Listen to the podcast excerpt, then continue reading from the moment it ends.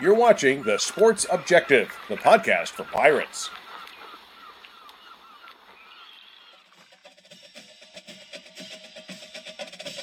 You're watching the Inside Slant on The Sports Objective. Over the next hour, the guys will be joined by play by play voices, beat writers, and other analysts from around the nation as they preview this weekend's college football action. Let's hear from you throughout the show via Facebook Live, on our YouTube channel, or on Twitter at the Sports OBJ. Now, here are the guys. Welcome into the Inside Slant as we take a look at the week's top games, talk college football news. And uh, with us right now, ladies and gentlemen, producing, he's like Willie Nelson on the road again. It's Bubba Rosenbaum. How are you? I'm doing well, Dave. You know, as always, excited to talk some college football as we take a look at week three and some of the better games. And, you know, obviously here in just a moment, as you see there on the screen, we'll be joined by David Glenn. Uh, but we'll also later in the hour catch up with the play-by-play voice of the Wake Forest Demon Deacon, Stan Cotten, and also uh, our viewers and listeners will have a chance to hear a conversation that I had earlier on this evening with David Ware from App State Mania, the Mountaineers 24 7 sports site. Absolutely. It's going to be an action packed show. Anytime we have David Glenn, DG, man, so great to have you back. And from uh, chapelboro.com, accsports.com. And one day, maybe I'll get my wish to have, be able to. I thought about you last week when I was looking up uh, WRALSportsFan.com. I used to listen to you that way. Uh, maybe one of these days I'll be able to selfishly and for many fans around the state and around actually the world, you can hear him. Uh, love to have you back on the airwaves. How's it going? I'm doing great, Dave. It's always fun to be with you and Bubba. And it's funny, I still do radio or TV or a podcast virtually every day. Uh, so it's certainly different than hosting my own three hour show as I did for a couple of decades. But uh, it's still great to be able to talk to the listeners out there and to catch up with folks like y'all from time to time. Yeah, first off, I was going to tell you, I thought about you a couple weeks ago. I was uh, the thinking about the tailgate tour, and man, that would have been definitely on your list. The NC State ECU game. I was yeah. tailgating, thinking about you with a tailgate tour. Um, you know, Continental Tire. Maybe we could get them to. Uh, we'll have to talk to you. Maybe you can hook us up with a inside track to sponsorship. But anyway, I'm, I digress. But it was uh, one heck of a game. I'm, I tell you what, we've suffered so long, as you know. With and I know Anthony's got to be happy to your son going to East Carolina, graduating. Now he can finally say, "Hey, man, our program is back to." It's not where it belongs, but it's certainly a lot better than it was just a few years ago. Oh, there's no doubt about it. And that's why Mike Houston was hired, right? everywhere he had been, he had been successful. Division two, FCS. And you knew it would take a little while because the Scottie Montgomery era was that bad. Uh, but sure enough, as the predictions were that by year three, by year four, Mike Houston would have the arrow pointed back in the right direction. That's exactly what's happened at ECU. And they played the Wolfpack down to the end and had a couple of chances to win it and made made a lot of great plays and certainly belonged on the same field as a squad that was and is ranked in the national top 25. Uh, my son Anthony, as a graduate, wishes that his timing was a little different because his years there were not quite as successful on the gridiron. Uh, but as an alum, he's definitely going to enjoy, you know, more of these winning records and bowl trips and the other good things that go with those no doubt, and uh, we obviously looking forward to it. One of the things I want to talk to because we're going to dive into some of the games this week, but a global picture, something um, that happened what a week or two ago before uh, after the last time we had you on, the football expansion, the playoff expansion. Just want to get your thoughts. Does this help an App State and East Carolina? I feel like it does. Uh, maybe this is a, a, a finally a chance of it's not perfect, but it's a lot better than where we've ever been. Well, it's going to make a lot of people a lot of money. That's for sure. And that's the biggest reason that we're going to get it. It's nothing philosophical. It's not what's best for the players. It's not what's best for the fans. It's these schools are going to make a whole lot of money and much more than they've been making uh, in terms of the truckloads of money that they're already making with the four team format. I think it's going to be interesting to see how it plays out with those top four conference champions getting uh, essentially an open week uh, and automatically advance to the round of eight. But 12 is certainly more inclusive than eight than than either four or it, right now or six or eight would be. So I'm personally happy that it's going that way. I still think we're going to end up with a lot of national champions whose names are the same as they are under these four game formats, but the fun factor will be higher. And I've always thought in college basketball, for example, you could have a middling season, but know in the back of your mind that if you win your conference championship, you're still going to the big dance. Maybe you just happen to play your best ball late in the season for whatever reason. There's that Cinderella all inclusive aspect to March Madness, and it'll never be that way. It'll never be that wide open in football for obvious reasons, but 12 is better than four once we get to it. And it does leave the door cracked for teams outside the Power Five to not only get in, but show that they belong. No doubt. Our good friend, uh, actually uh, from Williamston, North Carolina, like me, Richard Allsbrook, who's in uh, Greenville now. Uh, he says DG. Let's see if I can put that up there. September 10th, 2022 is the very reason the college football uh, 12 teams need to be included. Uh, go App State, Marshall, and Georgia Southern. And that leads me, the reason I brought that up, DG, is there's some that are saying, I heard national media now finally saying Sun Belt better than the American. Would you agree with that, or is that still to be determined? Yeah, I think it's still a little bit too early for that. I mean, App State is a heck of a program. So I'm not ready to give the whole Sun Belt uh, credit for what App State has done. Um, I think when you look at the numbers since 2015, App State has won more games overall at the FBS level than everybody not named, you know, Alabama, Clemson, Ohio State, and one Georgia, and one maybe one more. The, the Mountaineers are truly, uh, you know, number six, I think, on that list. The last I saw, Marshall is also, I think, very good this year, but I'm not sure who else in that league is good. There are several other maybes. Whereas we know Cincinnati's a really good team in the American. Uh, I think UCF and SMU and Houston um, and and maybe others will be good from the Americans. So, hey, I'll tip my cap to the Sun Belt for the amazing week they had, but uh, I'm a body of work guy, and, and nobody gets a prize as a conference for a great week.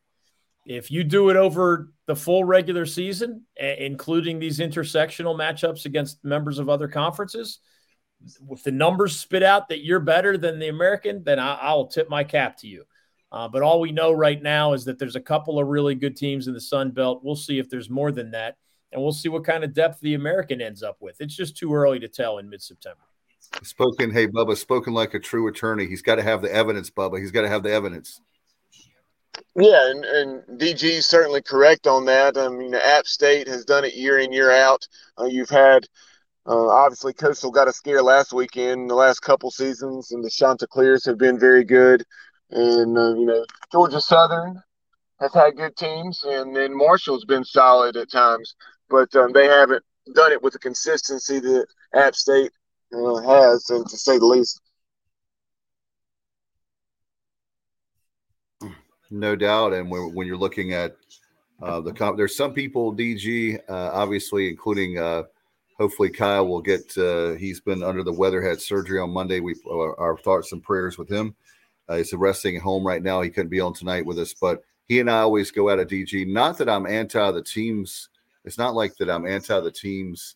They're in the Sun Belt. I think it makes sense. Regional rivalries that we played for many years, talking about East Carolina. But I think that money wise, you're taking a three or four, at least three, four, maybe even five million dollar hit when it comes to the TV contracts as of right now. And I don't think it makes sense for East Carolina unless the, the American were to fold and you had no other choice. Yeah, I only heard part of that, Dave, because you were breaking up on me a little bit there. But we all know that not only is it a multi tier system when it comes to money, um, but it's it's really even more tiers than it's ever been. It's the Big Ten and the SEC way up at the top by themselves. I mean, there's now a big gap between those two leagues and the other three members of what some people call the Power Five. Uh, you know, the Pac-12 and the Big 12 and the ACC are are nowhere near those other two leagues right now. After the top five, there's another enormous drop. So, whoever you like outside of those top five leagues, it is peanuts compared to piles of gold. And, you know, the, the, uh, the Big Ten just signed a new TV deal that's going to be worth collectively more than a billion dollars a year with a B. That is a first in the history of college sports. $1 billion per year from your TV partners. We're, there are some leagues still measuring what they get in the millions or the tens of millions. Right. So we're not talking about slight shades of gray differences here. We are talking about haves and have nots. Now, it doesn't mean you can't be good within your league. It doesn't mean you can't be entertaining. It doesn't mean you can't have fun playing football or any other sport.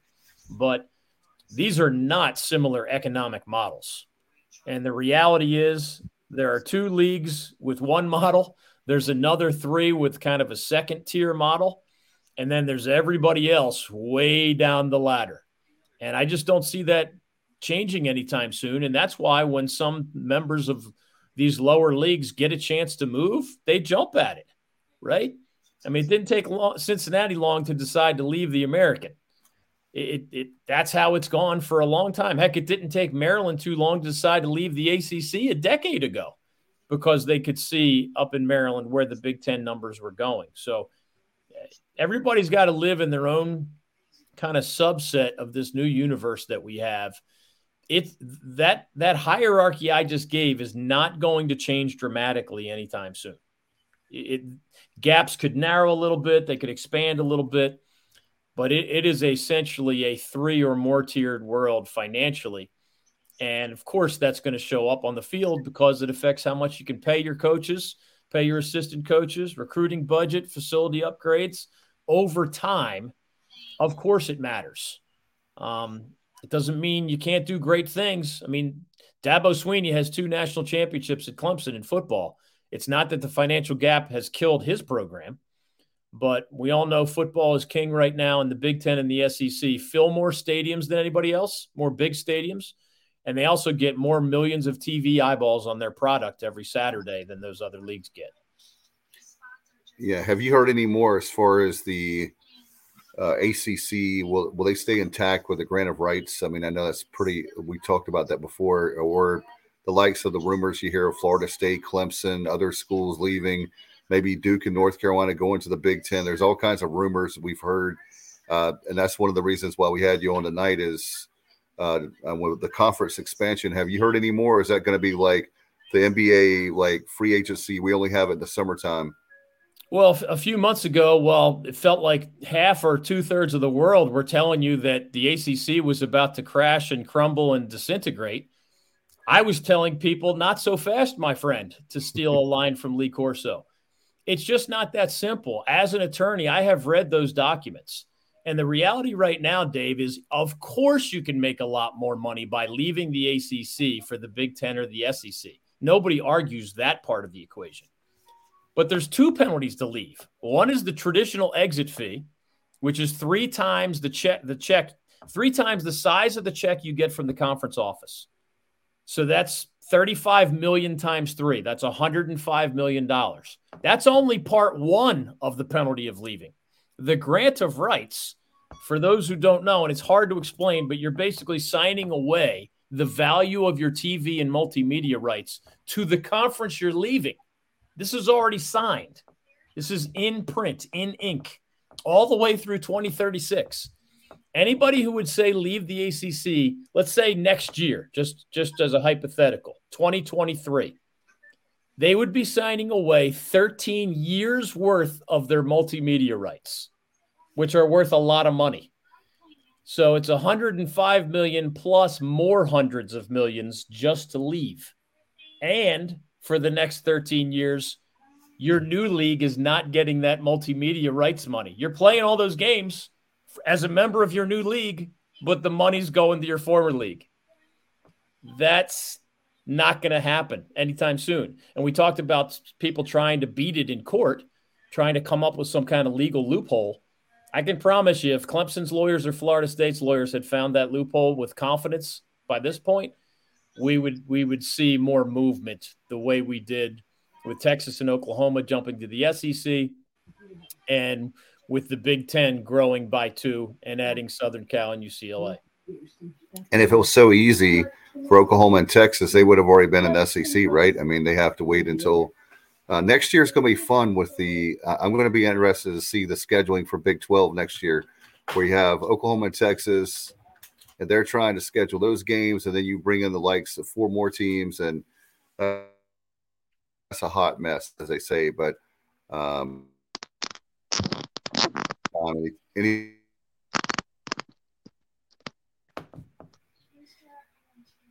I don't know if Bubba could hear that or not, but you I got you now, Dave. Can you hear me all right? Yeah, you're good now. Okay. Sorry about that. Uh, I'm, pull, I'm pulled into the house and I connected to the Wi-Fi, and uh, you know needed to disconnect right quick.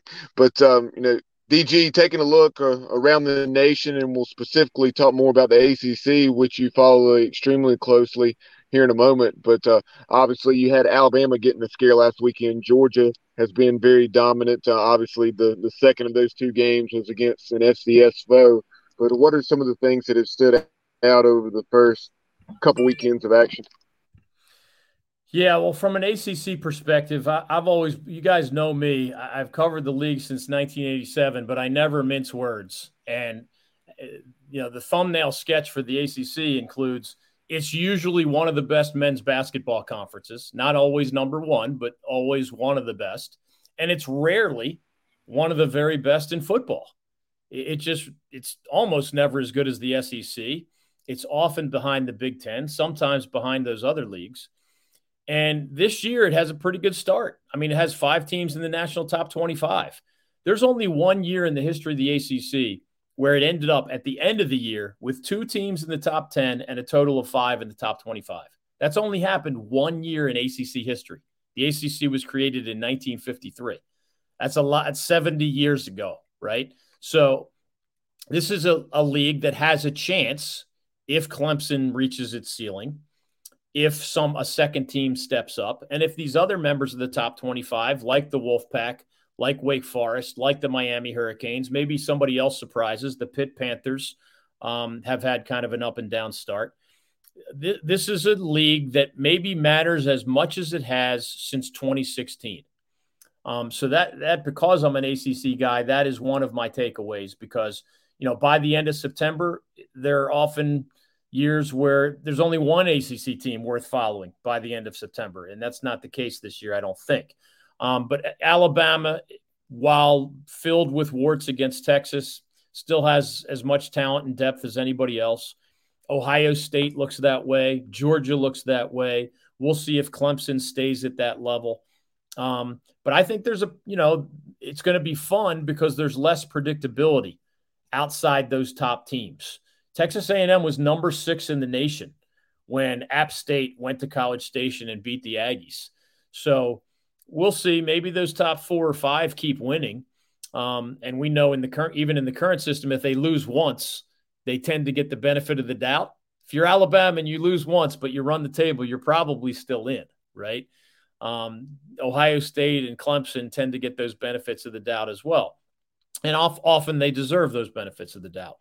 But I think it's a little bit more open than most years because I, I can't get past four or five teams where you know, I'll be shocked if they uh, if they lose more than a couple game, more than one game. I'll put it that way. There's only a few teams that I'll say I'm not shocked um, if they go uh, 11 and one or or uh, you know maybe even have a chance of running the table.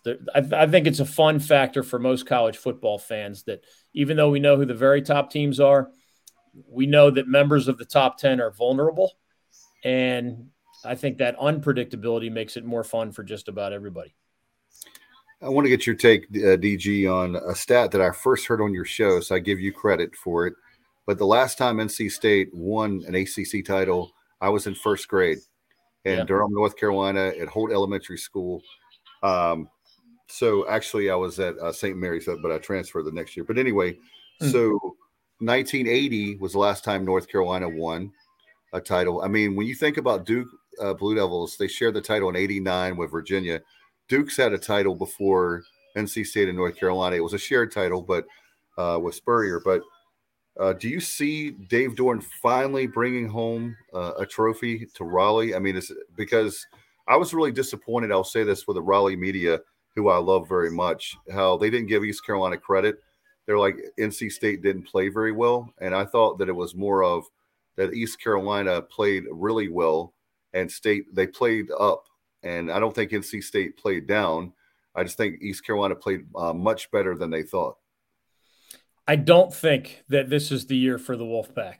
I do think they have a good team, but to win the ACC title, remember there's one more year of this divisional format. So you got to get past the Clemson Tigers. And I know Clemson has some quarterback questions right now, but the Tigers are pretty good almost everywhere else. And I mean, defensive line, linebacker, secondary, special teams, you name it, they're pretty darn good.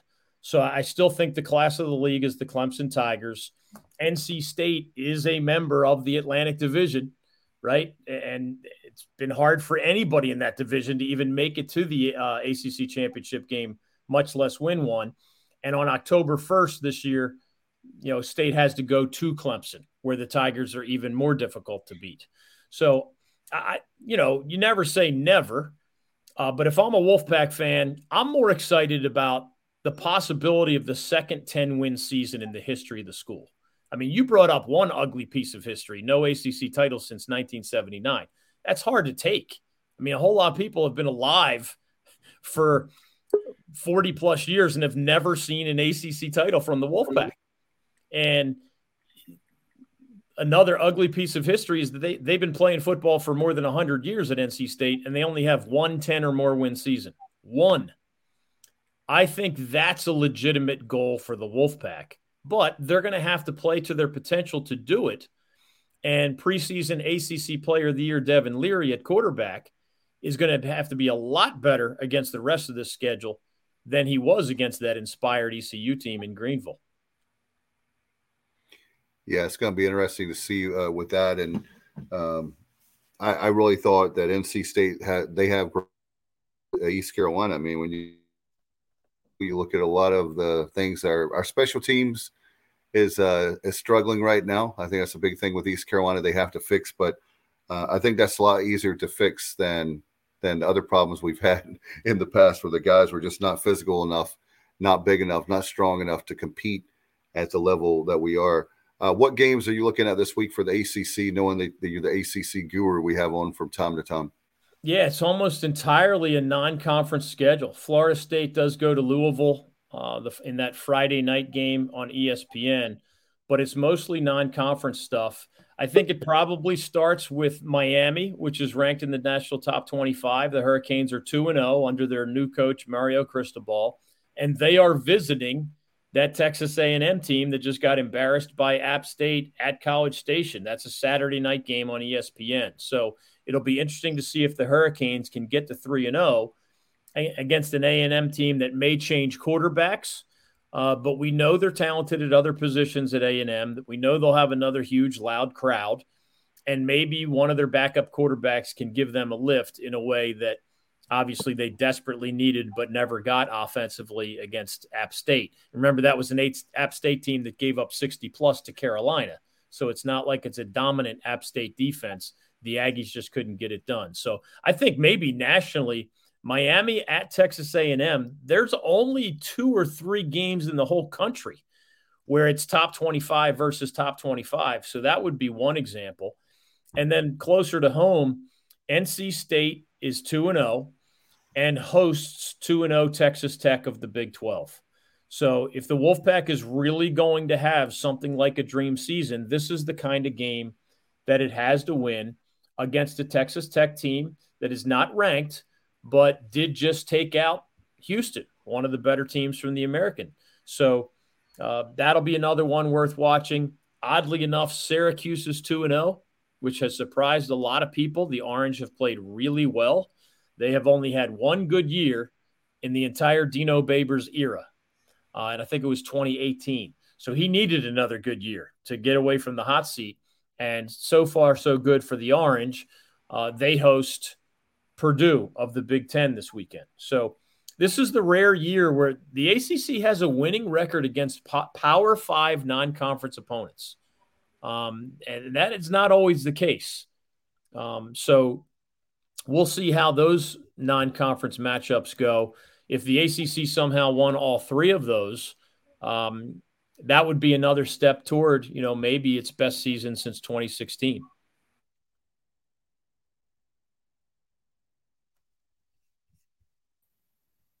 from Wake Forest, Stan Cotten. Stan, how are you? I'm well. How are you guys? Been been enjoying the chat here the last few minutes.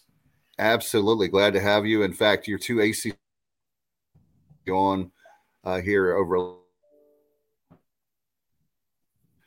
Get your take, uh, you guys, uh, with the league. When you were talking about the football play, uh, Wake Forest, you guys are uh, looking good. Great, great to have your quarterback back too.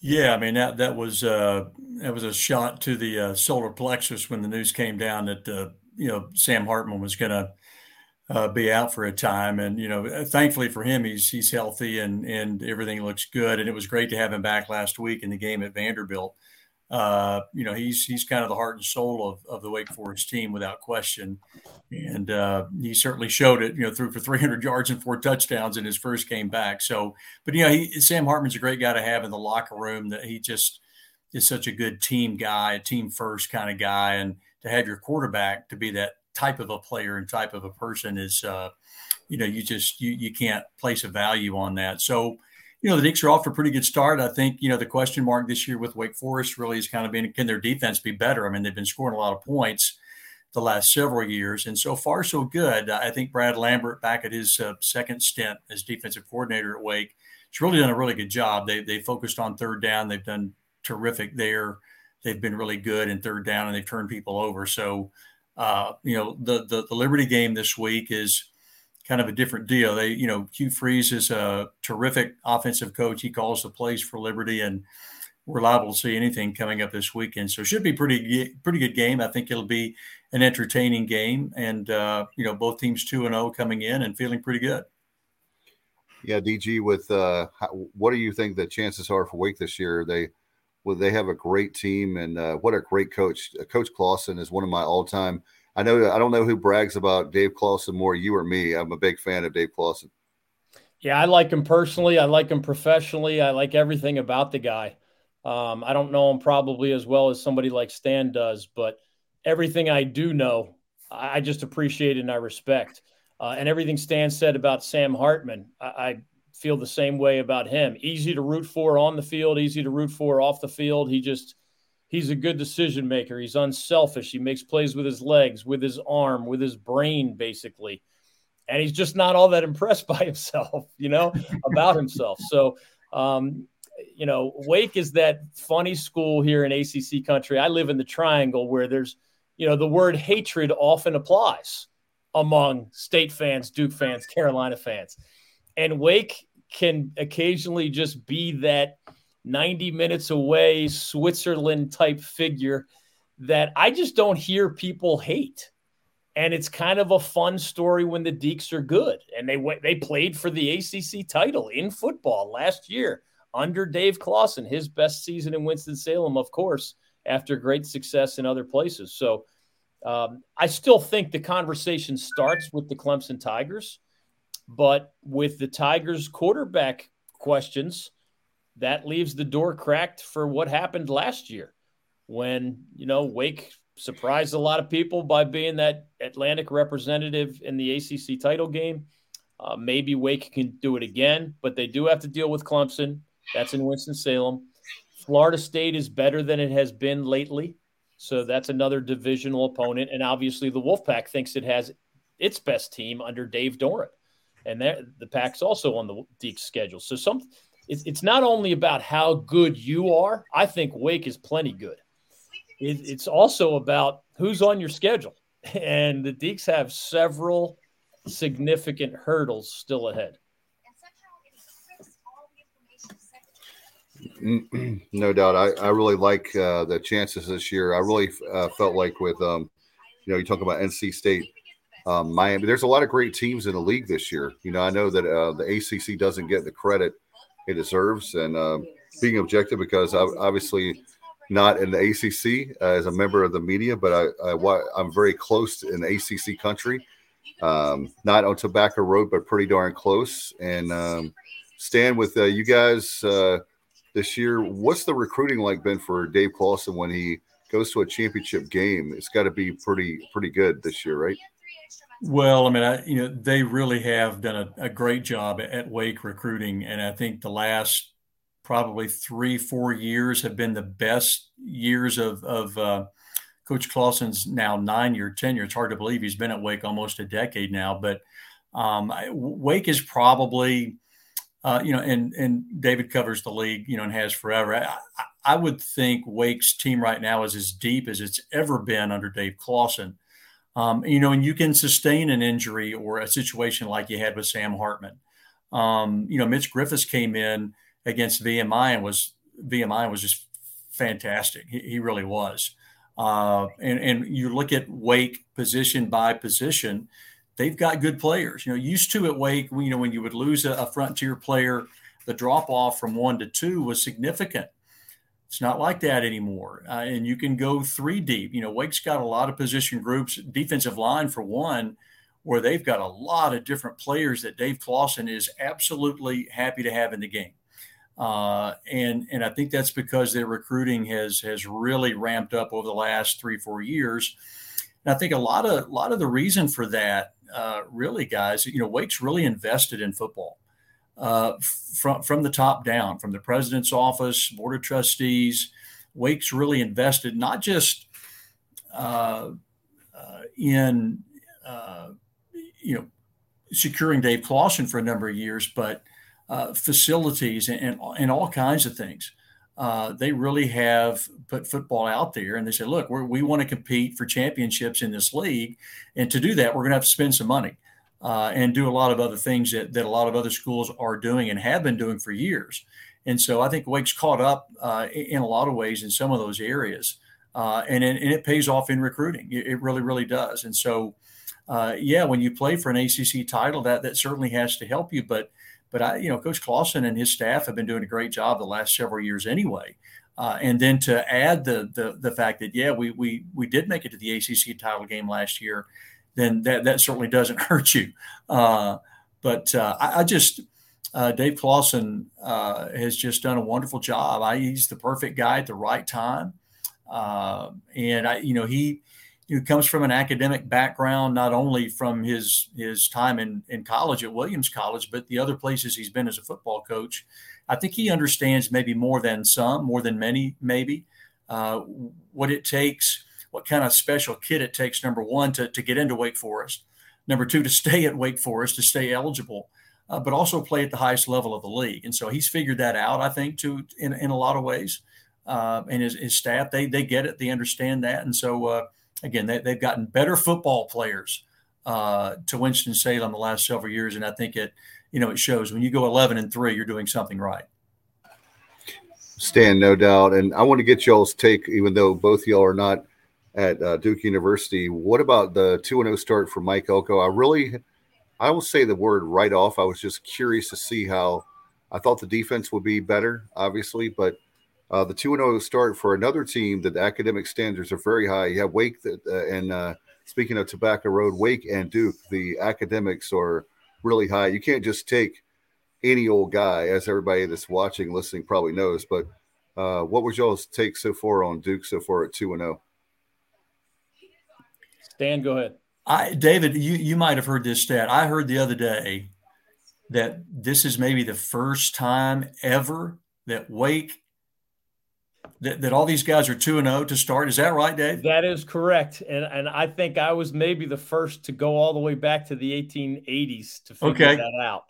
So I I tweeted something at David Glenn show. It kind of went viral.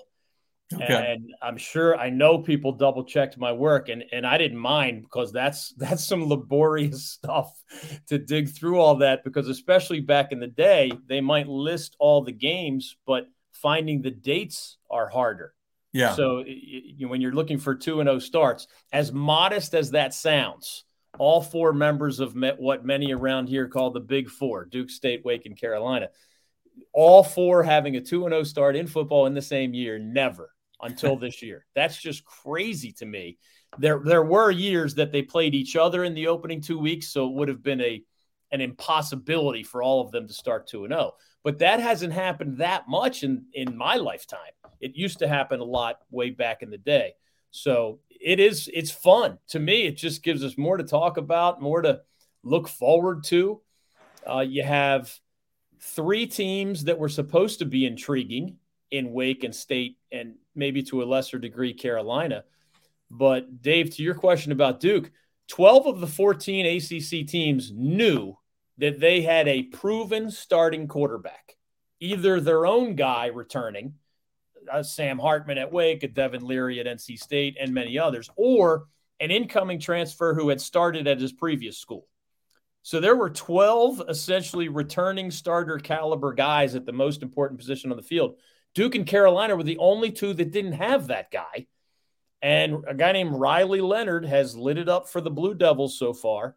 And Drake Maye at Carolina has been sensational. So I do think it's mostly defense that answers your question about why Duke is 2 and 0.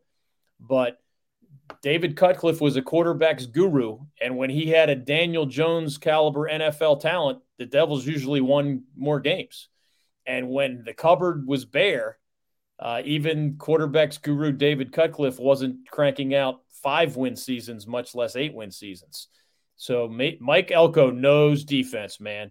He was at Wake during Stan's time with the Deacs. He, I think Notre Dame backed up the truck and gave him a lot of money to take over the Irish, and then Texas A&M saw what he did at both of those schools and backed up the truck with even more money. So he finally gets his first head coaching job. You knew he would change the culture on defense, uh, but but I was surprised when they shut out Temple. Duke hasn't. It's hard in modern college football to shut somebody out. It's just uh, uh, you can play well on defense and something weird happens and it's not a shutout. They shut out Temple, which is not a good team, but a shutout is a different animal. And then they went to Northwestern and beat a Big Ten team. So credit to the Devils. I don't think they'll sustain that kind of early start, but Mike Elko has them playing with confidence on defense, and they have confidence in their young quarterback as well. Yeah, you you you can't talk to Dave Clawson very long, and and when, when, you're talking about Mike Elko, and he just heaps praise on Mike. They were together for a lot of years uh, at Wake Forest, and and before uh, they they came to Wake. So and they're they're still good friends. You know, Mike's a great football coach, obviously defensive minded, but uh, uh it doesn't surprise me that he's kind of herded those cats a little bit to start. But I, I kind of, David, you're probably right. I mean, it's going to be hard to sustain uh, for a while, but I, I, I it would it would really surprise me if Mike Elko didn't do a really good job at Duke and got them, you know, back to uh, winning more games than not. So uh, uh, those of us who know Mike are happy for him. He's a good football coach, and they're going to do well. You know, guys, that's one of the things that uh, the topics that I was going to talk about because of obviously Scott Frost, that situation in Nebraska. You got to know who you are and where you are and you take a Wake Forest, who you guys, uh, Stan, have done an amazing job with the, hiring the right guy. You're talking about the facilities, the commitment is there. And you look at Nebraska, and I just think there's some schools that they they're living in their past. I mean, you look at Nebraska, like the last time they were relevant, I was barely out of college, and I'm not trying to be mean when I said that, but I think sometimes the expectations of there's other schools which I'm not going to go down that path but I was just really surprised. They've had, I think the stat was, and y'all know better than I do, but um, after Tom Osborne, I believe since he's retired, they've had six coaches in the last 20 years, and they'd only had two coaches with uh, Osborne and the coach before him had coached for many, many years combined. Um, it just seems like that job, not that um, that there are not a lot of guys that would take that job, but that job is a really difficult job right now, and as a kid, I remember how great they were all the way till through my college years. Like the first 20 some years of my life, you know, Nebraska was very good. Yeah, to me, the two programs, and maybe there are others I'm not thinking of, but growing up, Tennessee was almost always good. and they have been the roller coaster with lots of coaching changes. And Nebraska was always good, and since then they have been a roller coaster with lots of co- coaching changes. The two things they have in common, or, or the number one thing they have in common, I should say, is that neither is located in a great high school football area. So when Tom Osborne was winning big at Nebraska, he was getting young men from California. And, and I mean, I grew up in Philadelphia, Pennsylvania. He was signing guys from Jersey and PA because high school football in Nebraska is nothing like what it is in Texas or California or Florida or Georgia or some other states. And similarly, Tennessee does not produce an extraordinary number of big time Power Five style prospects. So, to me, the bottom line is it's harder to win in a sustainable way when you're not not only not located in a state with great high school football, but in Nebraska case, you know, you're not even really close to a state. you know, you can go south to Texas and Oklahoma and go west to California and try to hit the East Coast. But man, I've always thought that if you happen to be based in Florida, Texas, or California, it's like owning an oil company and being based in the Middle East. Like it's it's a built-in advantage. And it's not quite that simple when it comes to human beings, but I think there's some parallels there. Stan, how about for Clawson? Has that made it easier with obviously the population of North Carolina has grown so much in my lifetime, and I think what is it now, the ninth largest uh, as far as population state in the country, or it's right around there. Has that helped Dave Clawson? I'm not. I haven't looked at the roster. Forgive me this year. I know we've had you on, but uh, has that helped him in recruiting, like having great talent so close to uh, Winston Salem? Oh, I you know I don't think there's any doubt that that's uh, that's true, and you know a school like Wake can recruit nationally if it has to, but but what you want to try to do is is recruit kids whose parents can can get to, to campus quickly uh, you know, drivable distances, and uh, that doesn't, you know, you're you're not obviously confined to North Carolina uh, to do that, but uh, uh, it, it, doesn't hurt uh, when you're the state that you're in has great talent, and you know, I, I think Coach Clawson's done a really good job in the state of North Carolina, and, and, more and more kids are willing to take a look uh, you know, at Wake Forest. You know, Wake's been in six consecutive bowl games. They've never done that before, and uh, unless something goes crazy this year, I expect them to be in a seventh. Um, and that you know that that that raises eyebrows among young people. It it does. I mean, if you're winning football games, they they want to go to a winner. Uh, and so that's one reason why I think that Coach Clawson has been able to, to recruit uh, better these last few years. They're they're winning football games, so that, that's always a good thing. The Wake brand is solid across the country with uh, guys like Chris Paul, uh, you know, on TV all the time and talking about Wake. That certainly doesn't hurt you. And um, you know, David was talking about you know Tennessee. I grew up in, in Knoxville, and I'm an old Tennessee Vol, and, and I think uh, that Tennessee maybe is on the way back uh, to some of those years gone by, like Nebraska hopes it can get to. So we'll, we'll see. You know, I, I still think Nebraska can can get it done, but it's it's not 1978 anymore at Nebraska, and they certainly uh, need to know that. And I think I think the powers uh, there know that, but they're going to have to make a commitment to doing it a little bit differently, maybe than they've done it the last several years. Yeah, I was thinking about Mark Stoops, like you know, a guy like a Kentucky who has what, what at that time was definitely, and maybe still argue a basketball school. They gave him, I mean, he's had a million years, and they didn't like pull the plug on him early, I guess, because he didn't have the same kind of pressure that a Calipari would have in basketball. And I'm just wondering if a if Nebraska needs to hire a guy and give him a little bit longer leash, and not not that. And I, another thing I've said about Scott Frost is the other night, what Tuesday night was, I felt like that after a while, the people saying bad luck, he's lost so many close games. At what point do you say, not to be controversial, but what point do you say that he's being outcoached? And I know that may be mean um, because I actually like Scott Frost and he's a winner and he's a native guy for uh, you know from Nebraska. But man, that's that was a that stat of how many close games he's lost is is really daunting. Yeah, I think the bottom line is if you're an athletic director or a university president, if you believe you have the right person, you need to be able to stick it out through rough times, through angry mobs which sometimes your own fan base can be. The culture at Wake Forest is not going to be that way, right? It, that's a spectrum. And there are some SEC schools and others where it can be the wild, wild west with with sometimes not just how fans act, but sometimes, you know, they're kind of just outside the athletic director's door with their mega millions of dollars. And they have true input because of that big, big, big money. So it's a little bit different everywhere. But if you have the right guy, stick it out even against public opinion.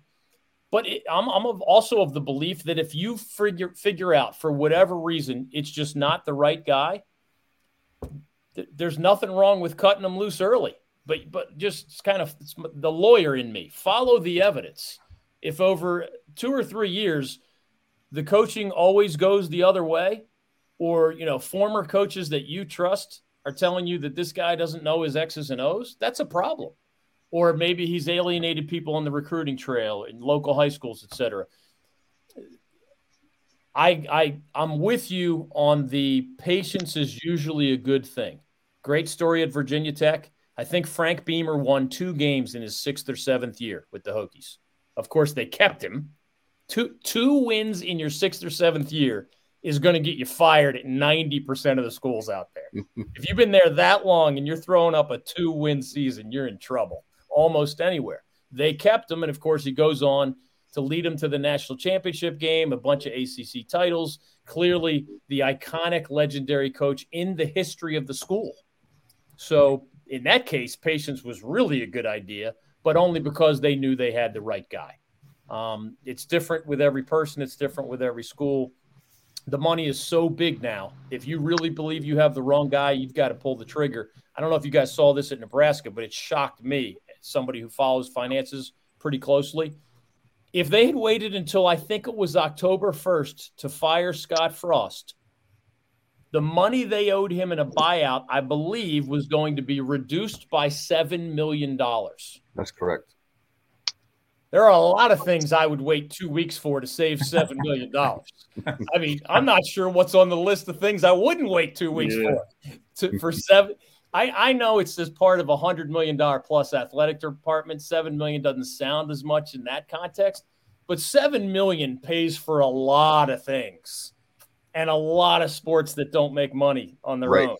I I mean, holy, something weird must have happened for them to not be willing to wait until October 1st to make a coaching change?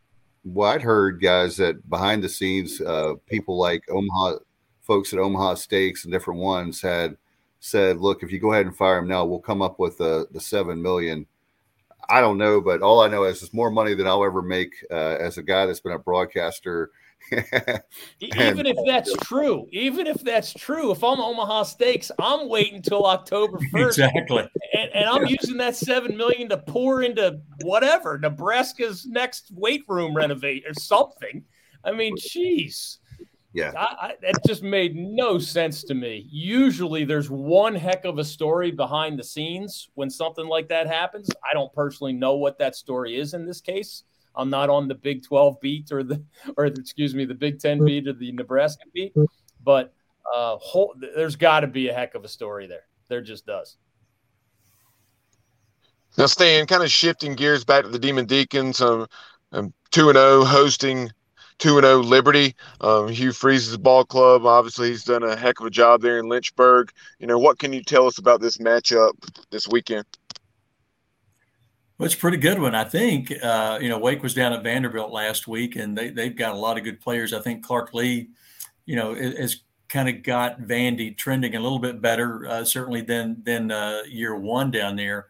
Um, but yeah, Liberty's kind of sneaky now. I mean, they they they've been winning a lot of games. Uh, they you know won ten games two years ago. They beat a couple of ACC teams a couple of years ago. They beat Syracuse and Virginia Tech. Uh, and Hugh Freeze is a good football coach. I don't, you know, and he's an offensive minded guy. I, I, you know, it's going to be like an old scattergun out here in the country. I think when Liberty gets the football on Saturday, there's no telling what uh, what they're going to do with it. I think Wake will, if Wake considers Liberty, it's probably one of the closest teams that kind of looks like Wake in a lot of ways offensively. They they do a lot of similar things. Uh, so I mean they they they've got JUCO players. They've got a lot of transfers on that team, and so there's talent there. Uh, and you know, Hugh Freeze and his staff, you know, have to find a way to kind of, you know, get their arms around it and get them all going in the right direction. And and they've done that more times than not. So, I mean, the quarterback a couple of years ago was one of the highest recruited kids in the country. Went to Tennessee and got into a couple of things there and transferred to, to Liberty. So, uh, you know, they they've got a lot of good skill. They've got a couple of kick returners that have taken them back for touchdowns, punts, and kickoffs. And so I, you know, we'll see. Um, uh, they they again are just kind of one of those teams that scare me a little bit. Um, and you know, you want to kind of get to the game and, and get through that first quarter and and exhale a little bit if you can. Uh, but uh, uh, I think it'll be a fun game. I think it'll be entertaining. I think there'll be some points scored, and uh, I think the team with the best defense, uh, you know, will probably come out uh, on top on that one. And, and I like the way, again, as I talked about a few minutes ago, like like the way Wake's defense is trending. Uh, they, have stepped it up a little bit, really good on third down. That was one of their focuses, and uh, so you know we'll see. But weird kickoff time, five o'clock in the afternoon on Saturday. I'm not I've been doing this a long time. I can't remember five o'clock kickoff. It's it's homecoming. It, maybe it's around that, but uh, but again, I, I think it uh, it'll, it'll, be a fun game. I think it'll be a good one. And that is on the ACC network, correct? I don't know. It's on the radio network. That's all I know. yeah. you, you, know what? You know what's crazy, guys. Of course, we know who has the radio side of things. Uh, feels like Stan has been in that role forever, and, and with distinction at that. I believe this is the weekend. I'll have to double check it real quick, but I believe it's the weekend where the ACC attempt, is attempting to have a quadruple header on the ACC network on the TV side. So, in other words, the first game is a weird time, like 11 a.m. kickoff, and then there's a two, and then there's the Wake Forest Liberty five, and then there's an eight. So there's it's going to be something like you know, 12 consecutive hours of four different ACC related football games as the content on that channel, which, you know, is, has become a very important part of the way the ACC does business. But everybody, should, look, everybody should listen to Stan on the radio side. Absolutely. Turn down your TV. Yeah, and, and use that app. I'm sure. I'm sure you're aware of um, the app or website. Uh, where you can sync the broadcast uh, with the with the television broadcast, right, Stan? Syncmytv.com. That's right. There you go. There Even you go. I'm coordinated enough to do that. and you guys both have won North Carolina Broadcast of the Year, right? Am I, if my memory serves me right? That is correct. Every now and again, you you know they sling one our way, right, David? We'll take it. What is it? The clock the, the clock is always right twice a day. Right, right. well, guys, thank you so much for coming on tonight. We appreciate it very much uh, here on the Inside Slant on the Sports Objective. And uh, Stan, how can people hear the game? Because you know I'm a radio guy, Stan. So I'm one of those radio nerds, and DG knows that I like to listen to the broadcast. Um, Tell you what, I uh, last year or two years ago in basketball dur- during a game, I was checking Twitter. I don't know why during a commercial break, and, and a guy tweeted at me that he was – uh, listening to us in Africa on the uh, the Wake Forest Game Day app, which is a free download, and also Learfield's got an app called Varsity. Right. You need to download the Varsity app, uh, and you can listen to, to Wake Forest and a ton of other schools anywhere in the world, absolutely free. Or the Wake Forest Game Day app. Of course, we've got stations around the state, but uh, if you can't find one of those, uh, Wake Forest Game Day app or uh, the Varsity app, free anywhere, all the time. All right. I know. How about social media? Can you tell folks like Twitter and Facebook and the like? Yeah, we're all over social media on what we call behind the mic. People can actually watch us inside if they want to do that. Uh, they can watch us. They can't see the field. That would be a uh, that would be a no no. But they can see our antics in the broadcast booth uh, while we call the game, and that's all over uh, YouTube and and Twitter and Facebook and and and everywhere else. So uh, a lot of folks are starting to do that and have, have a lot of fun watching us have a lot of fun. Sounds good. Appreciate you so much, Stan. Hope you have a great call. Looking forward to listening to it uh, this Saturday and uh, go Deacs. You bet. Thanks a lot, guys. Good night. Appreciate it. Good night. See you, Stan. And DG, how about you? Obviously, uh, one thing uh, that we wanted to talk about too before we let you go, I failed to mention one of the articles you wrote about is something that our good friend Patrick Johnson was talking about on a show on 94.3 The Game this afternoon about game day coming to Boone. And he was like, man, he's like, you know, why not Greenville? Why not ECU? You know, we've won, and you know that DG over the years, not to be living in the past. We've won a lot of games since you've been North Carolina, starting out as a young journalist. I think yep. when you were 12. Um, but uh, but now uh, they're going to Boone, and I think that there's a lot of people that equate Appalachian State to East Carolina of the '90s. How many giant killer? How many games that we took down the Miami's of the world? West Virginia. You can name a whole bunch of schools, and there's a little bit of, I guess, uh, jealousy, uh, maybe. Um, but anyway, they uh, he mentioned about that, and it was uh, curious to see. I was going to ask you that question, and we talked about in the green room about how many times, and you know this because you wrote an article about it, I'm plugging it for you. How many times game day has come to North Carolina? Yeah, believe it or not, game day as an on site extravaganza for ESPN has been around since 1993. So it's basically 30 years old. Mm-hmm. And it's only been held on North Carolina soil seven times, counting this weekend at App State. So Boone will host for the first time. Carolina hosted once back in 1997. NC State hosted once. Wake Forest ho- hosted once. And the other three were all in Charlotte. And those three Charlotte games, two of the three were ACC football championship games. But all three of those games on North Carolina soil in Charlotte specifically didn't even involve a state of North Carolina team. So it's really four examples where there was a true North Carolina University as the host. And in all four of, or in the first three of those games, there were top five teams involved. You know, Miami was number three in the nation visiting NC State back in 2004. And the Wolfpack hosted game day. Uh, Carolina was in the top five and hosting Florida State, which was also in the top five in 1997, the first time that game day came to North Carolina. And then Wake Forest hosted when Clemson was number one in the nation just a couple years ago. Uh, I believe that was one of the pandemic style games. Um, and those Charlotte games also had very, very, very, very highly ranked teams.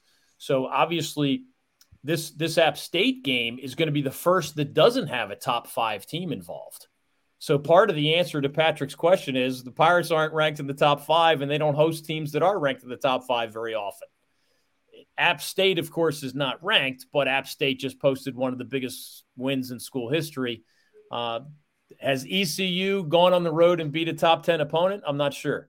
Uh, I don't have that number in front of me, but we know App State just went on the road and beat a top 10 opponent, and that quickly translated into the, the uh, Mountaineers getting to host game day for the first time in school history. It's going to be a lot of fun, and I know that uh, good for Appalachian State. I'm happy for them, but maybe, just maybe one day. So, DG, if we get college game day to come to Greenville, will you come to that game? Absolutely.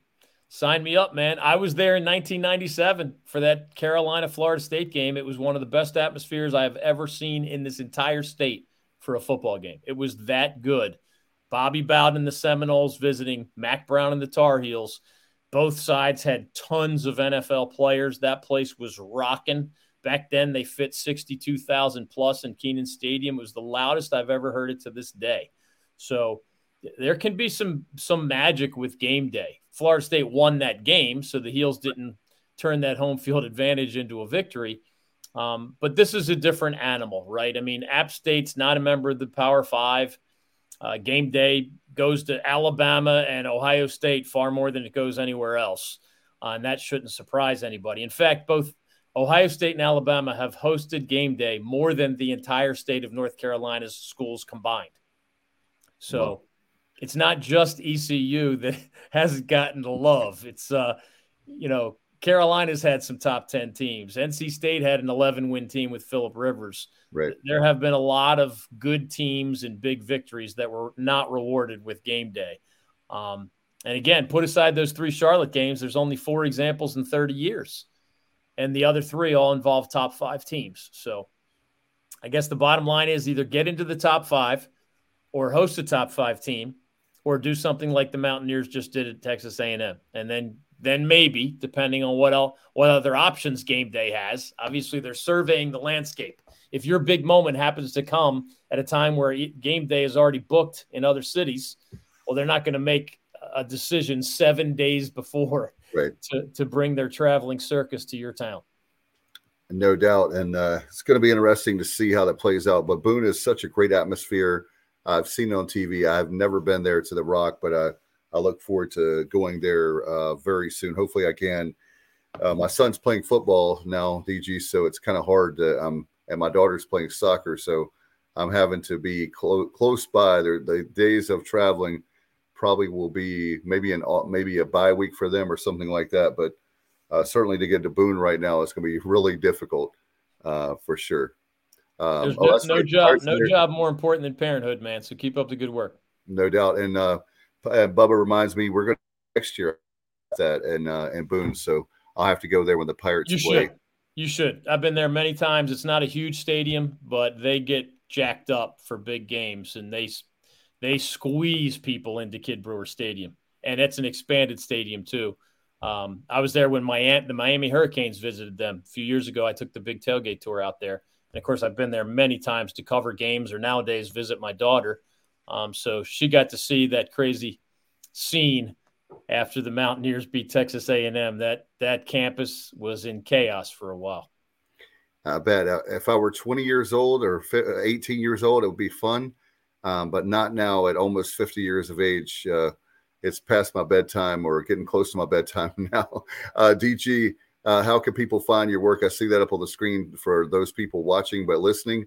How can people follow you and uh, your work? Yeah, the majority of my work nowadays appears at chapelboro.com. So it's the word chapel and then B O R O.com. If you Google holding court with David Glenn, my whole archive comes up. So just dozens and dozens of articles that I've written over the last two years at chapelboro.com. And as always, you can follow me on Twitter. I have a lot of fun there at David Glenn Show. It's the same handle I've had for probably a decade at this point at David Glenn Show on Twitter and then online at chapelboro.com. I wrote about game days visits to North Carolina, all seven of them. And I did write about uh, the first time since, well, the first time ever that Duke State, Carolina, and Wake all have started in football at 2 0 or better. I had to go all the way back to the 1880s to certify that. But uh, yeah, you can find all the details on both of those topics at chapelboro.com and not many times that uh, at least the triangle schools are i think there's been a couple times uh, they've been in the top 25 together. Some only happened a couple t- a few times in modern history. I don't know back to back uh, when they started doing polls but i know like 1957 94 um, was another year that came to mind. I believe off the top of my head were two times as far as those three schools uh, being in the top 25 not many times mm-hmm. that happens as well That's David, not a long list thank you, brother. Uh, appreciate your hard work. Appreciate you being on. Thanks for staying along with us and uh, give my best to the family and looking forward to seeing you very soon. Hopefully, you can come down and tailgate with us at ECU.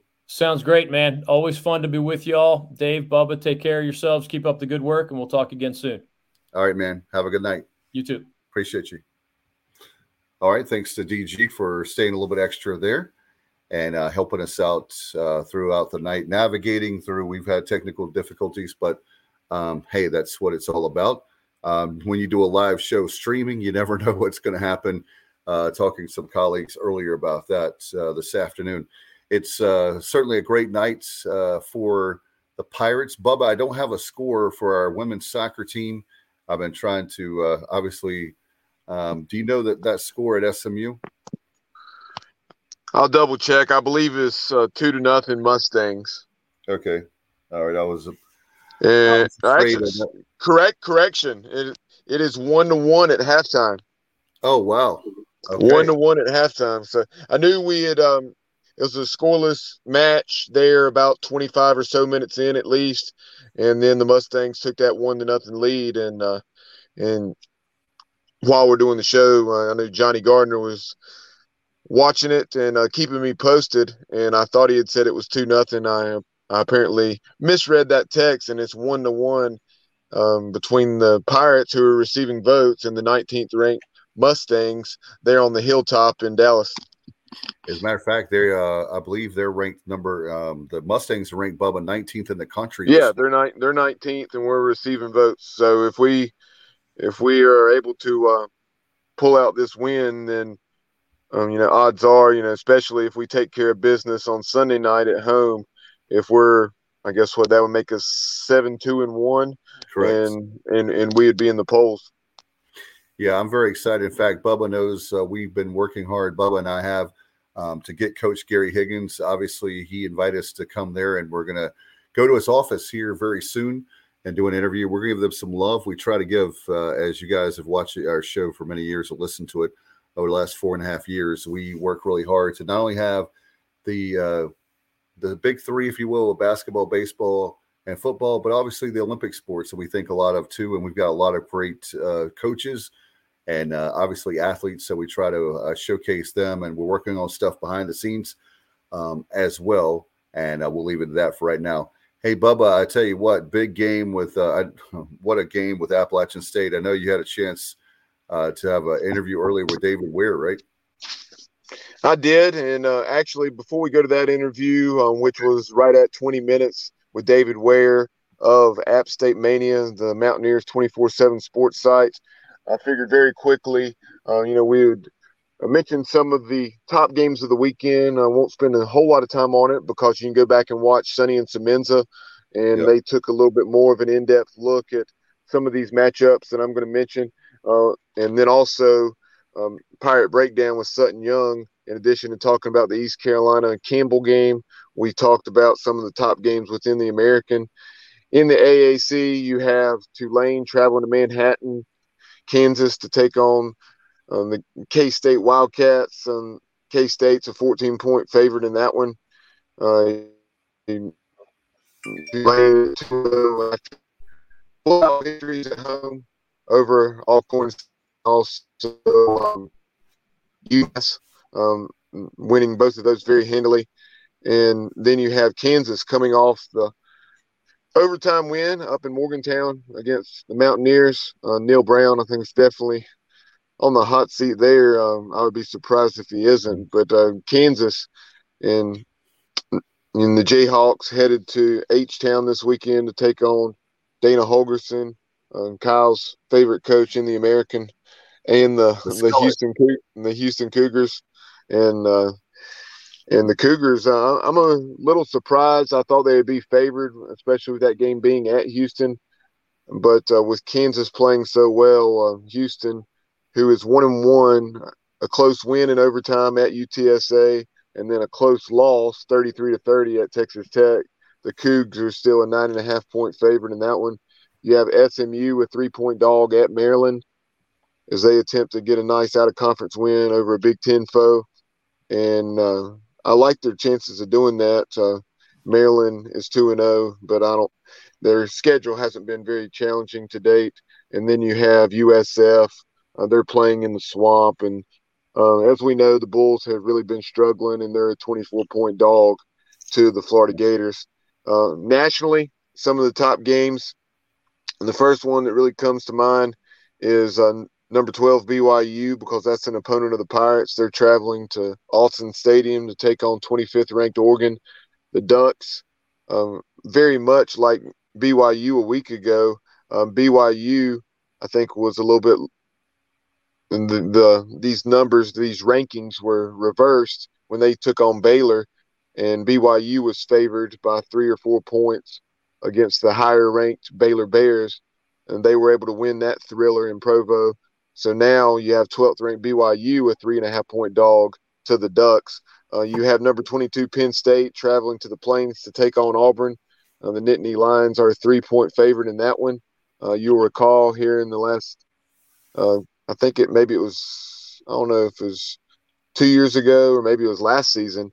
Um, I think it was definitely either last season or 2019. Penn State hosted Auburn, and that was an absolute thriller in Happy Valley. Yep. And then, um, you know, Penn State won a thriller uh, coming back to beat Purdue in their opener. Last week they blew out Ohio, Auburn. Last week got a scare from San Jose State, trailing ten to seven at halftime, and then they were able to hold off the Spartans, um, come back and defeat San Jose twenty four to sixteen in that one. But um, that one will be very interesting, and you know a game that Bryan Harsin, who you know, you know for whatever reason, folks were trying to run out the door during the off season there in Auburn uh, a game that would definitely, you know, earn him some favor with the Tigers fans. And then you have NC State. They're a 10 and a half point favorite as they host Texas Tech. And then you also have number 13 Miami traveling to College Station, uh, taking on Texas A&M, and Texas A&M is a six point favorite in that one. No doubt, some great games. And I'll tell you what, you're right about uh, both Auburn and LSU. We'll have to see uh, how they go. Man, uh, tough fan bases. I know what it's like. You know when people talk about expectations and you want to win, but man, they like the, it seems almost like you're cursed if you win a national championship, especially. Um, well, both places, but LSU um, comes to mind. But uh, certainly, we'll have to wait and see. That's why it's going to be interesting to see about with Alabama Texas coming in.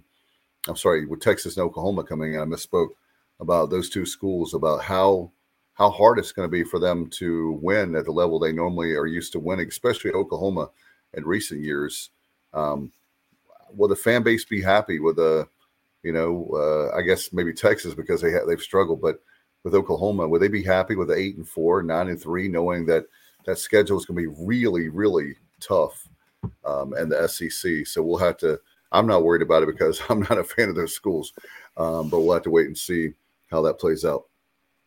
Yeah, and as far as Nebraska is concerned, and I'm not necessarily saying that you were saying that the Cornhuskers should be content with uh, what they've currently been going through, because I don't think that. But but at the same time, yeah, I think Nebraska, with the support of that program, um, and being pretty much the only show in town within that state, and I understand some of the dynamics there as far as population and so on and so forth. But uh, I don't think they're going to get back to where they were previously but there's no reason that they shouldn't expect to to at least be winning, you know, eight to nine games, and then right. occasionally more, uh, and you know maybe making a push every now and then for the playoff. And there's no reason with the support that program has that they can't expect that.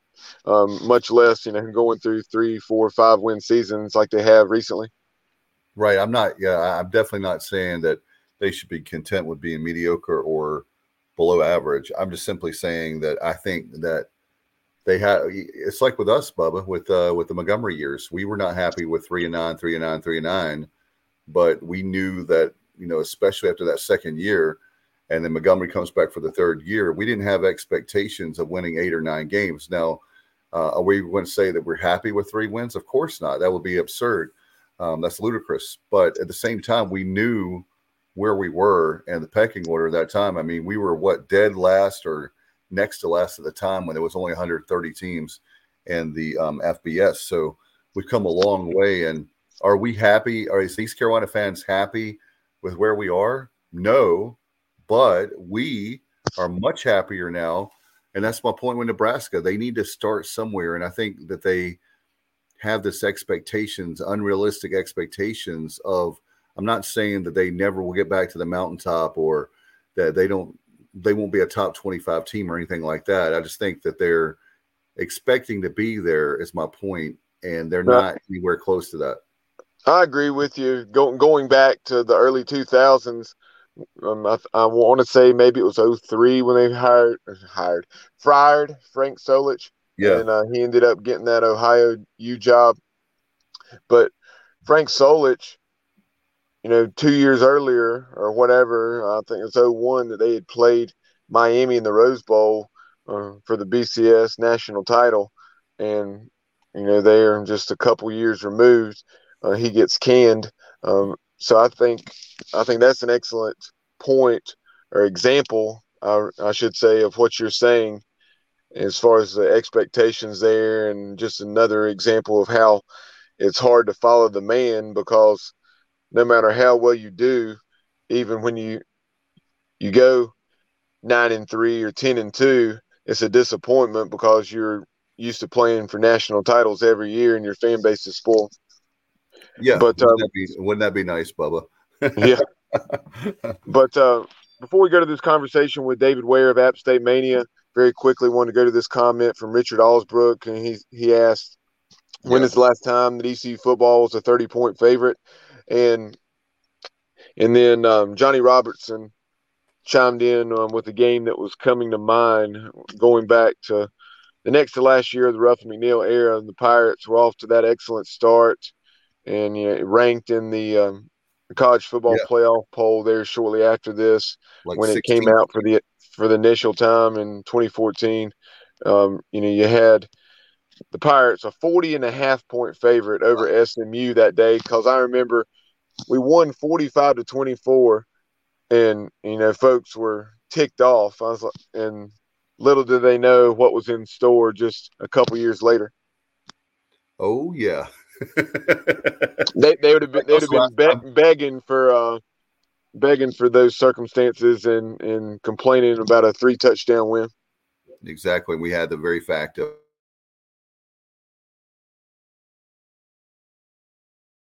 Uh,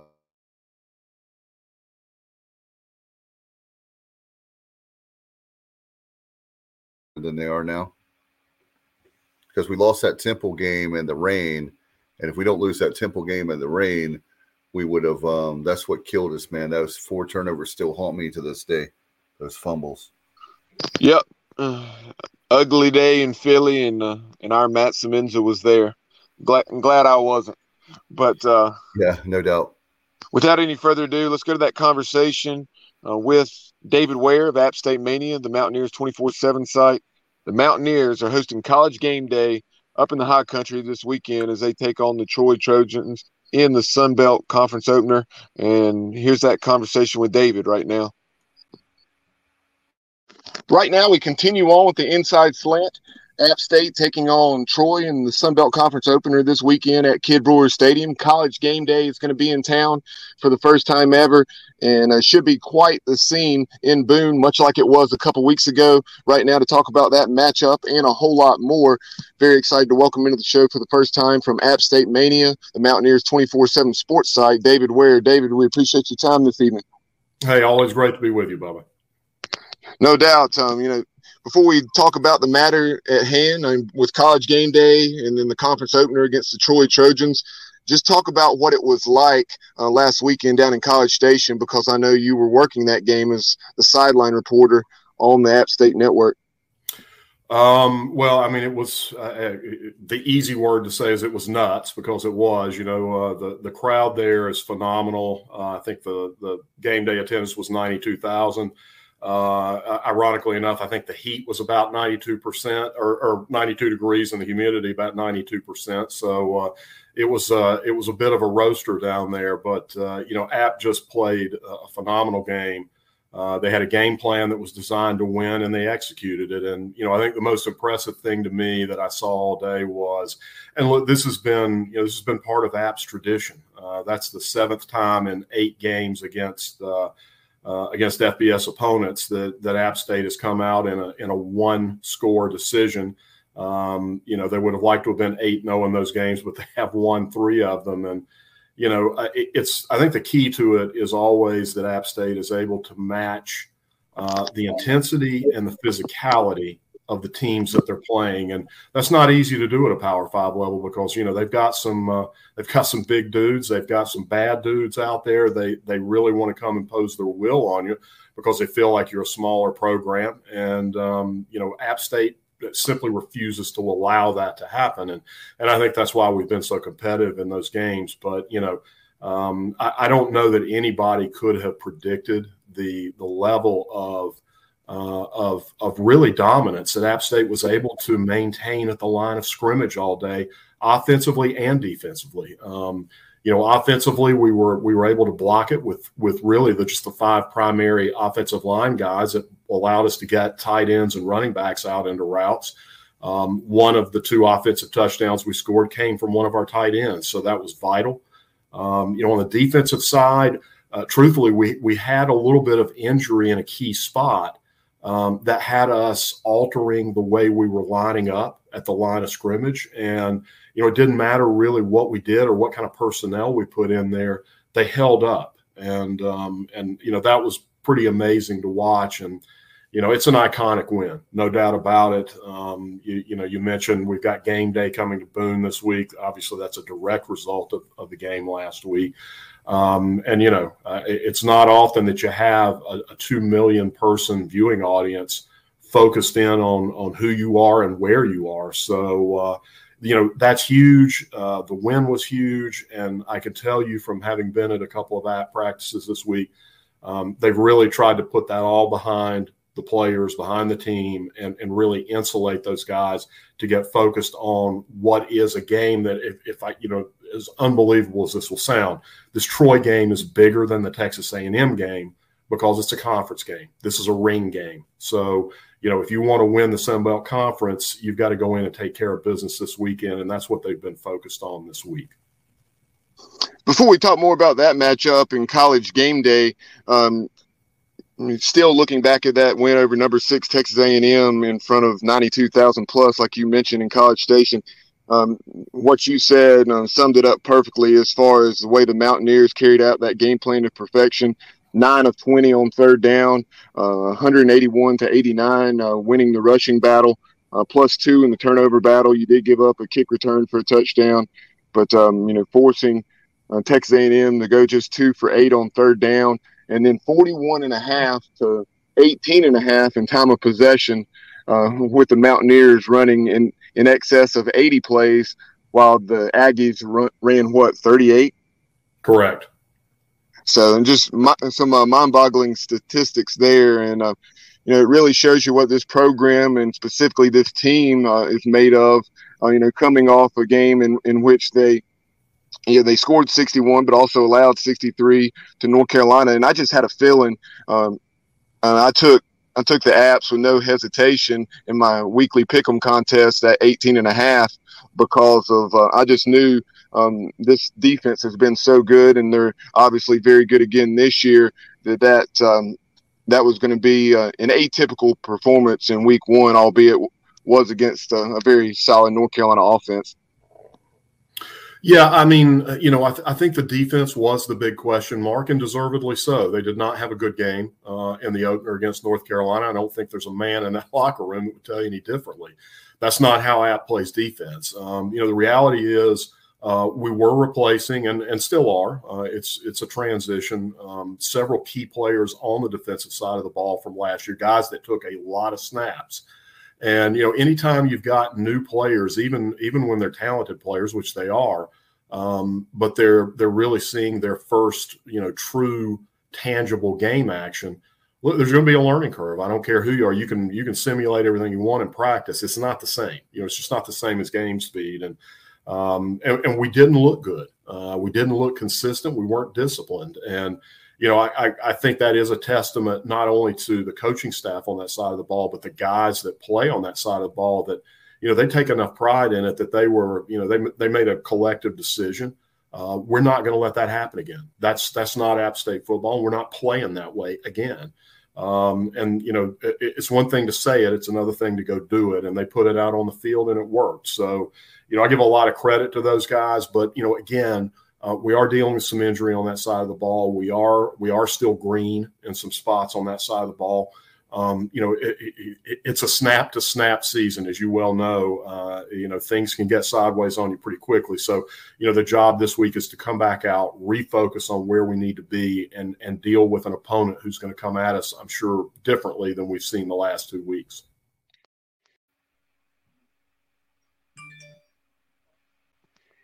Obviously, you have a stable of running backs. Um, Harrington, Peoples, Noel. Noel ran for 100 plus against North Carolina. He was injured a week ago. Peoples ran for 100 plus, including that big 48 yard uh, rush late in the game that helped put things away um, that uh, nearly went for a touchdown. Uh, so just talk about how things have gone so far offensively. You have a seasoned vet at quarterback and Chase Brice, and I know um, very talented receiver, although um, pretty inexperienced. Yeah, I mean, I, I, I think the biggest, you know, the probably the biggest addition, truthfully, uh, offensively, has been uh, new offensive coordinator Kevin Barbay. He came from Central Michigan, uh, and and Kevin has thrown in some wrinkles that people have not seen from App State before. Not that it's incredibly exotic. I mean, it's simple stuff to execute, but you know, we've not really used tight ends and running backs in the passing game very much, and and they they are a threat right now. Um, you know, he's done some simple things that really play to Chase Brice's strengths. Uh, and you're seeing that in Chase's production. So, you know, I think all those things have worked together really well. The running back room is in, incredibly deep. I mean, you know, we're missing Nate Noel, who was the leading Sun Belt rusher last year, you know, and we're still able to run the ball effectively, which tells you a lot about those guys. Um, the receiver group has been um, surprisingly efficient. Uh, you know, Chase doesn't hesitate to throw the ball to any of those guys. He's already targeted, uh, you know, 14 different receivers in two games. So, you know, I, I, I think any anticipated drop off from us there uh, was probably exaggerated. Those guys have looked really good, but I'm going to give most of the credit up front.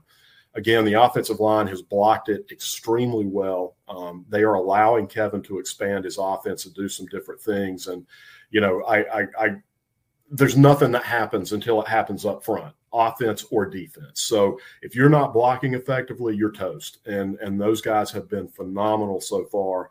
Um, they're very veteran group, although we do have a redshirt freshman who started his very first two games in the last two weeks. Uh, that's playing like a veteran, frankly. So, you know, I, I, I'm, I think the offense is is at an advanced point right now um, where you understand what they're capable of. You know, I think the defense, as great as they were last week, and they truly were, you know, they need to continue producing that way so that we understand exactly where the, you know, kind of the the, the medium point. Where do these guys fit week in and week out? I think we're still looking for that. And again, I think anyone on that defensive side of the ball would tell you that.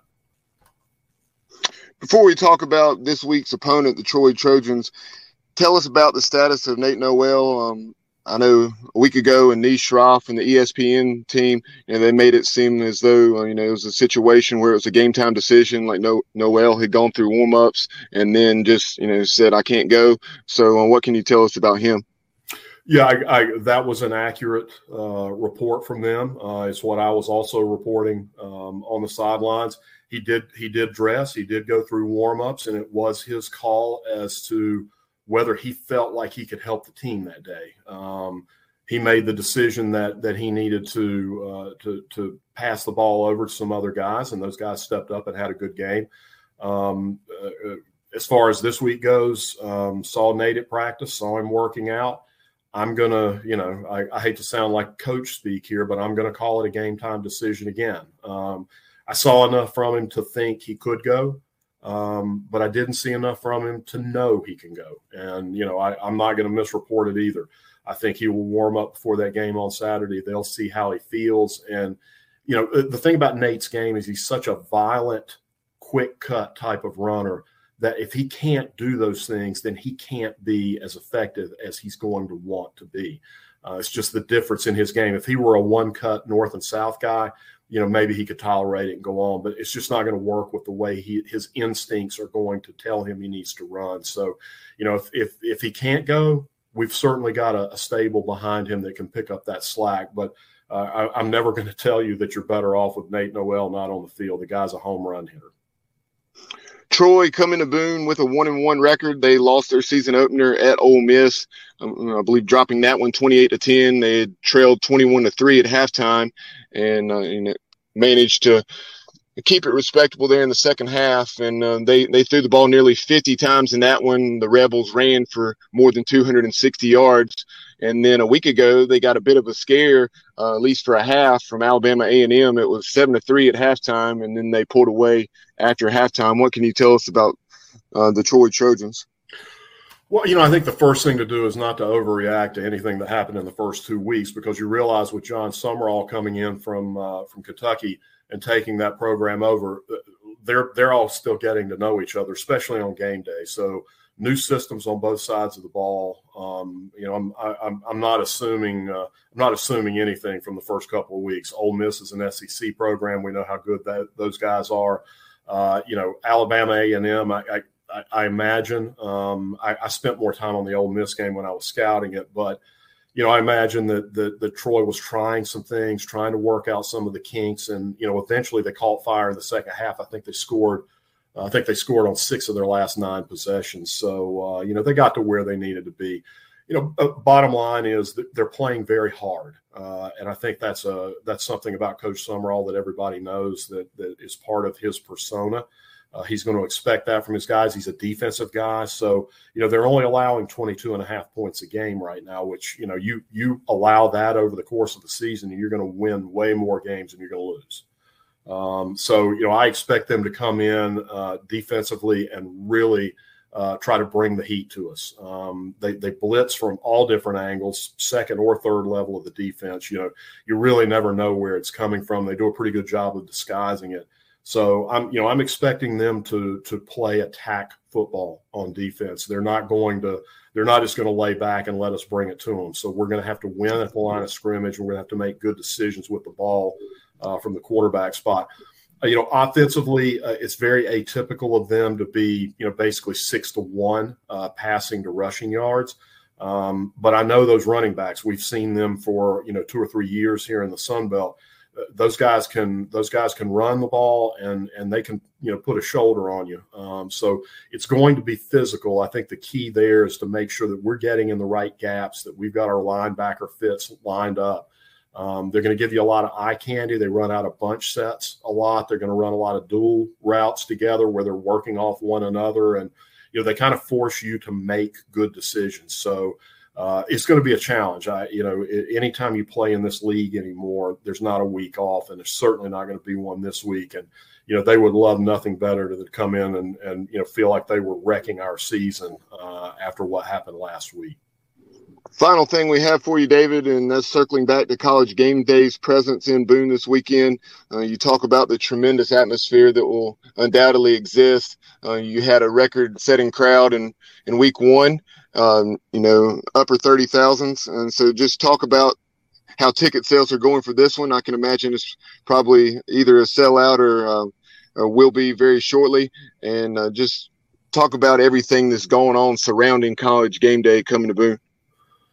Well, it is a sellout. Uh, all reserve tickets are gone and have been for I don't know, probably over a week at this point. Um, you know, we were a little over forty thousand officially with North Carolina. We had some temporary seating that that was taken out after that game, so we'll probably be more in the I'm going to call it uh, with walk up traffic. You know, what what little's still available, probably around thirty five or so for that game. Uh, as far as the game day thing goes, um, you know, it's huge, you know, and, and that's such a that's such a great fan experience, especially the students. You know, uh, you're happy for the students. That's part of the the experience of being an App State student. Uh, is is you know driven by football and you know, I, like I said, you're you know you're talking about an audience uh, outside of actual football games. Game day broadcasts are their most uh, popular, their most viewed uh, events. So you're talking about more than 2 million uh, people that are going to be, you know, focused on Boone, North Carolina for three hours on Saturday. And, and you know, obviously that's huge uh, for any program. So, you know, I, I, there'll be a lot of hype around it. It was announced today that Luke Combs, who of course is an App State graduate, is going to be the guest picker this week. Uh, so that's going to, you know, that's going to amp it up even more. Um, you know, it's going to be nuts over there. It's going to be a lot of fun. I'm looking forward to being over there myself and and you know enjoying some of that experience too. But you know, at the end of the day, um, you, you don't win a single football game uh, during a game day broadcast. You know, it's it's all between the lines, and you know the only thing that can really matter this week is uh, is is starting conference off one and zero. Oh. So I know that's where the focus is going to be, but it's you know it's it's great for the university, it's great for the athletic program and football and uh, and I'm happy to see, you know, Coach Shawn Clark and, and the entire team rewarded for what they accomplished last week with, you know, with game day coming to town.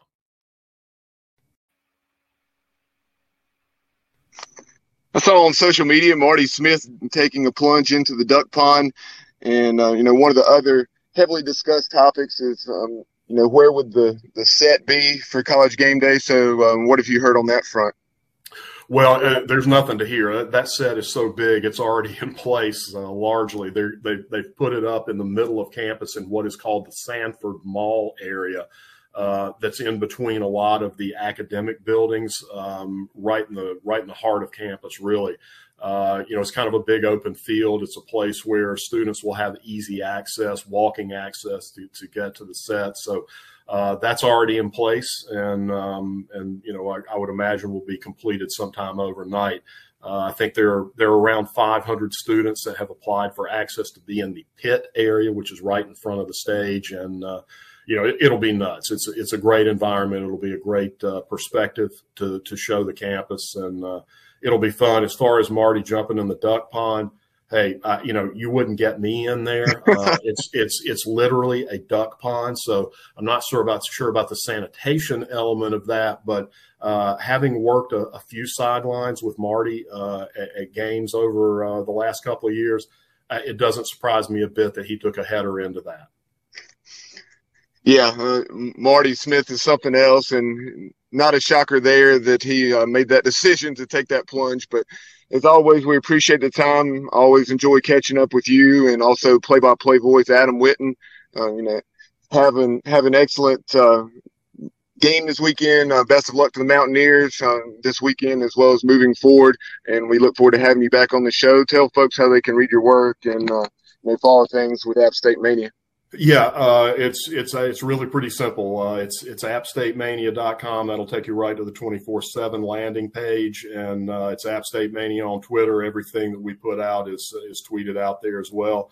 Always great being with you. I appreciate you having me on, and uh, look forward to the next time.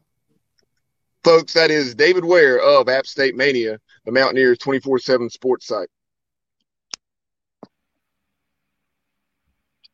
And that'll conclude this edition of the Inside Slant. We appreciate David Glenn.